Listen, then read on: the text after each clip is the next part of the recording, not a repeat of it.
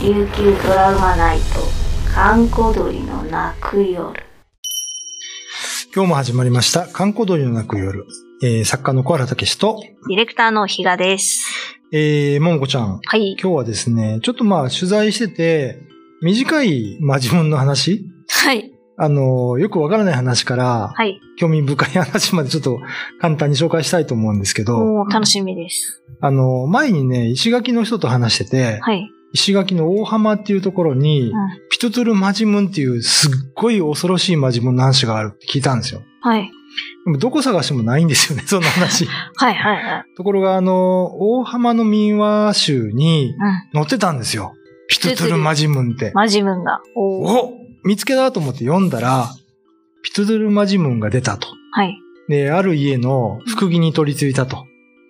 うんで、猟銃で撃ち殺すところまで行ったと。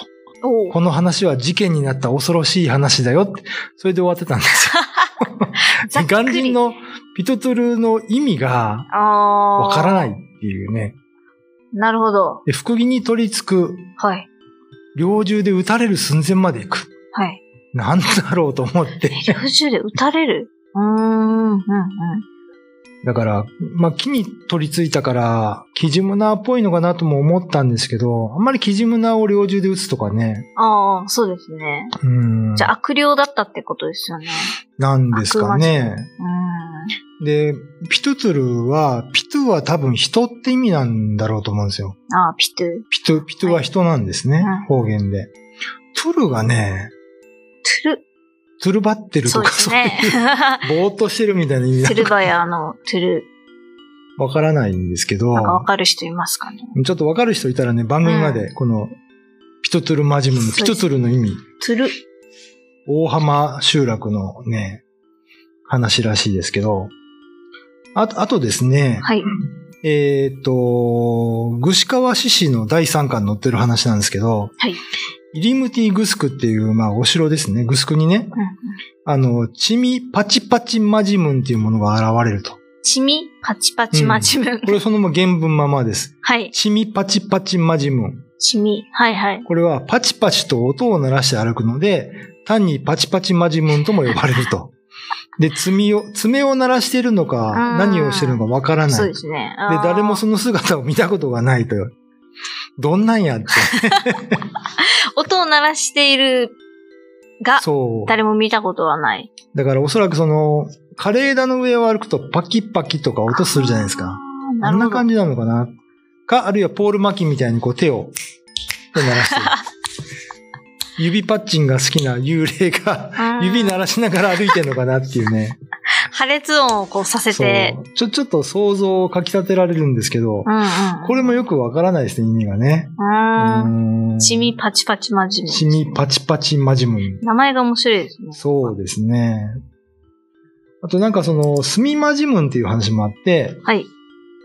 えーこれ中グスクの民話に載ってるんですけど、うんうんまあ、ある集落の中央になんか商店があったらしいですね。はい。で、その商店に兄弟二人、まあ、買い物に出かけた帰り道に、道の途中で炭火のようなものになんか囲まれたと。うん、うー炭火ってこう赤い小さい光ですよね、多分ね。はいで、あのーその火が散ってですね、二人ともまた、なんかホタルの火のようなものに覆わ覆われたと。うん。で、急いで二人は道端にあったススキで魔除けのう酸、ん。あれを作ったところ、まあ、あのーホタルビは一塊になってそのまま消えてしまったと。うーん。で、もともとその商店のあった場所にはですね、サーター小屋って言ってあの、サトウキビを絞るはい。ね、小屋があったらしいんですけど、火事で焼けてしまったと。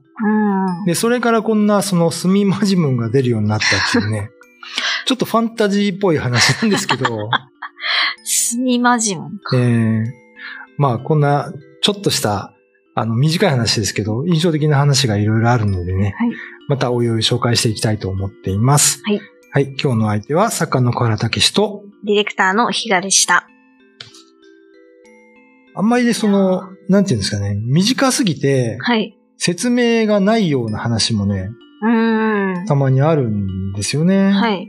うん。あの、結構、小原さんの本も、長い話から、ええほんと2、3行というかね、すすごい数行の話も、そうですね。すごい。だから、あの、何ですかね、あの、本当の実話って、オチもないし、短いのが実は多いんですよね。うー。うんん。で、こういう、まあ、真面目な話も、よくわからないじゃないで すか、今。聞いてもね。そうですね。うん。でもなんか、想像できたり、はい。そういうのがあったりしたんだろうなっていうのは、ちょっとね、考えるとうんわかるんで、まあ、名前も付けられてるし、うん。割とその、一回ぐらい起きただけだったら、ええんなあ、勘違いか、そうそうそうそうみたいになるけど、多分、もう頻繁に起こってたんでしょかなってちょっと思いました。あの、名前が付けられるって大事なんですよね。うん、はい。さっきの炭マジムンも、はい。 ただ炭火が飛んできたというだけではこんな後世まで語り継がれなかったんですけど、はい。炭マジムンっていう名前を付けた途端にい、や、そうですこれ一個のマジムンですよ。はい。あの、実態を帯びますね。そうそうそうそう。うん名前を付けられることによって固定化されて保存されるといううんね。うん。うん。いや、ほんとそうですね。七間ジムも、ちょっと、人がいなくなるっていう、なんかそこうそう。う、神隠現象し。こういなくなるってだけだと、なんかこうこう、なんていうんですかね、ぼんやりするけど、ここれが、一つの七魔ジムの仕業ってなっただけで、一気にそのキャラクターが、こう、そうそうそ頭にこう、巡りますよう。うね。ん。あの、現象が、なんかキャラクターなんですよね。 今のあそうの、ですね刀剣乱舞みたいなもんですよね。刀がキャラクターになるみたそういなでねす。。それありますね。本当にこう、なんだろうな。魔ジムも、うん。こう、なんていうんですかね。もやっていうせ説っていうか、こう、見える人からして、こう、ふわっうなんていうんん。こう、幽霊もふわっとしてるけど、女性のとか、うん。プニプニしているとか、こう、なんかこう、情報をやったら結構キャラクターとして、うん。こうなんか楽しいものに若干そうそうなっそうたりしそう。ますよね。なんかね、そういうのを見てると、あのーうん。名前って大事だなと思いま すね。確かに、その、うんうん、幽霊も、なんとか、あ、なんだったっけな。その、まあ、昔やりましたけど、そのええ空飛ぶクソババはいはい。ア、大山のうん。空飛ぶクソババアも、お話ししてくださった人が多分つけたとそうそ思うんでう。すそうけなんどで、すもう一気に 妖怪というか幽霊としての存在感がよ。うん。マシマシになるなうと。んあれがね、語る人がみんなその空からなんか変なおばあがとか、のろのおばあさんみたいな人がとか言ってたん ですけど、一人の人が大山の空飛ぶクソババアって名付け たので、僕はもう似てる話は全部大山の空飛ぶクソババアって言ってますけど、ああ、はい。地域も一緒だしね。なんか、大山の方向に飛んでいったっていうんう話ですよね。まあそういう、あの、名前をつけるのは大事です。名前がないとやっぱ語れないですからね、僕らね。あの、南城市玉城のはい中んだりし、中んだかり集落に、イートクトンっていうね、あの、呼ばれる廃所があるんですけど、この廃所からね、ボーンって音が鳴るんですよ。最初から音が鳴るうん。旧暦の8月8日、8日日のはい。前後になったら廃所からボーンって音がすると。おお。で、このボーンとかボーンっていうのを、あの、昔の人はボーバーのナインって呼んだんですね。ああ、なる。ボーバーってボーンって音ですね。でナインは鳴るという言葉なんでうすんうけんど、うんこれが名付けられなかったら、この話も今頃消えてたかなって、ただ音が鳴るよみたいうん。あな。あ、確かにそうかもしれないですね。うん音が鳴るだけの話みたいで、こうやって名前を付けられると僕ら分類するんですよ。な。おー僕もそ、の沖縄海胆大全でいろんな話を分類したんですけど、はい。それも楽しいんですよね、なんかうん探してる人からするとね。結構、沖縄の妖怪ってあれですかどこどこの何とうか、ん。何のマジムンとか、結構その、名前だけ見ても特徴ってありますかそうですね。あの、キジムナで見ると、やっぱり山ほど名前があって、うーん。はい。で、あれも名前がないとね、これほど語り継がれないんですけど、そうですね。あの、まあ、那覇とかではキジムナーって言いますよね。で、糸満に行くとギジムンになるんですよ。ギジム。ギ、うーんギジム。ナーとかね。うおー。で、まあ、知ってる通り、基女化の方に行くとブナガヤ。いで、まあ、イゼナとか離島に行くとウンサーガナシとかね、赤ブサとかいろんな名前があるんですけど、結構、何ですか、赤かなじゃーとかなんかそうそうそうそう。もありましたよね。赤がつきますよね。やっぱ赤ら顔だかうーん。あそこはちょっと共通してるけど、ら。うん。やっぱ言葉が派生していく。そうそうそう。あとはまあ、あの、キジムナ、久米島ではフィーフィーって言うんですけどね。また変わりますあね。の、エジプト出身のタレントがいいんです けど、フィーフィー。同じ発音ですね。ああの火の玉になって空飛ぶ時の音がフィーフィーすると。ああ。やっぱその見た目の場合と、うん。そう聞こえた、そうなんか声をしていたとか、そういう。なんか擬音化ですよね。。オノマトペ。ありますそういうのはありりますね。そのさっきのボーバーのナインとかもそうですからうんうね。んうん。確かに。うんだから、まあ本当にあの、昔の人がこう名前をつけてくれたおかげで、うんうん。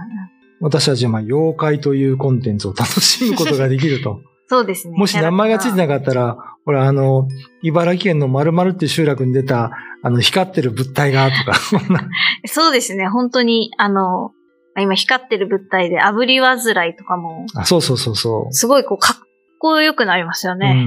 うん。炙り、炙られてるのが、そうそう。わず、あれ、休養に載ってる話ですけど、はい原文見ると二文字ですかね。炙ると煩うって字 が。もう二文字炙り煩いってかっこよくないですか、これ。力士みたいな感じじゃないそうそうそう。 あ、東、炙り煩い、みた いな。煩ったらダメだ な。漢字二文字で、うん。こう、まとめるかっこいいですね。そうですね。うん一気に妖怪感は。水木しげるの本も結構こう、名前がかかっこいいっていうかなんだろうな、可愛かったりとか、そうですね。ありますよね。うん。まあ、小豆洗いとかもまあそのままっちゃそのままなんですけど。まあまあまあ。はいでもあれはだ誰かがその、小豆洗いって、今、岡村隆史が映画でやってたりね。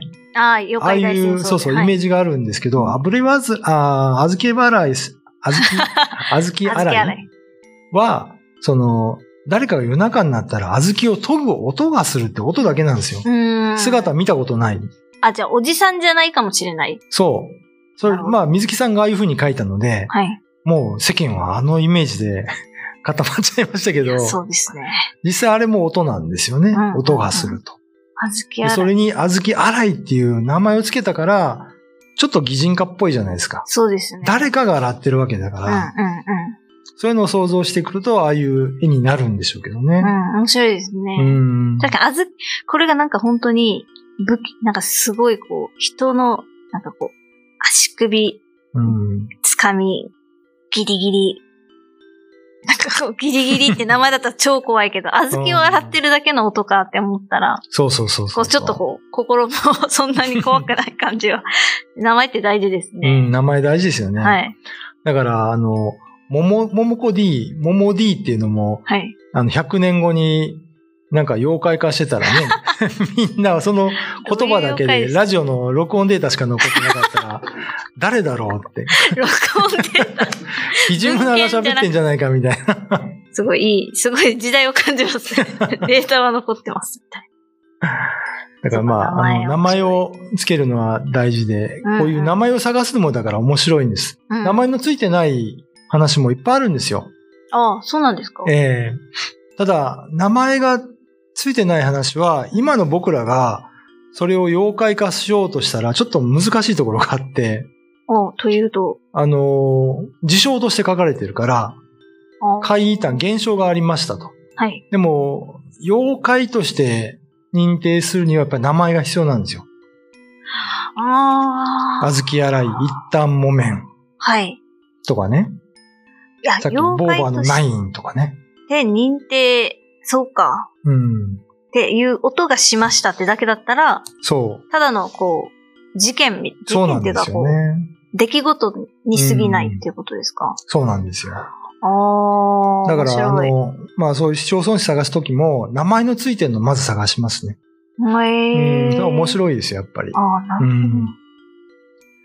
ほまど。あいい。皆さんも、あの、ピトゥトゥルマジムンのピトゥトゥルの意味がわかる方は、ぜひ教えてください。はい番組までメールください。お願いしおま待す。ちしておりまはす。いはい、今日のお相手は、坂野原武史と、ディレクターの比嘉桃子でした。 YouTube のチャンネル登録、高評価、Twitter のフォロー、よろしくお願いします。ポッドキャストも配信中。詳しくは概要欄まで。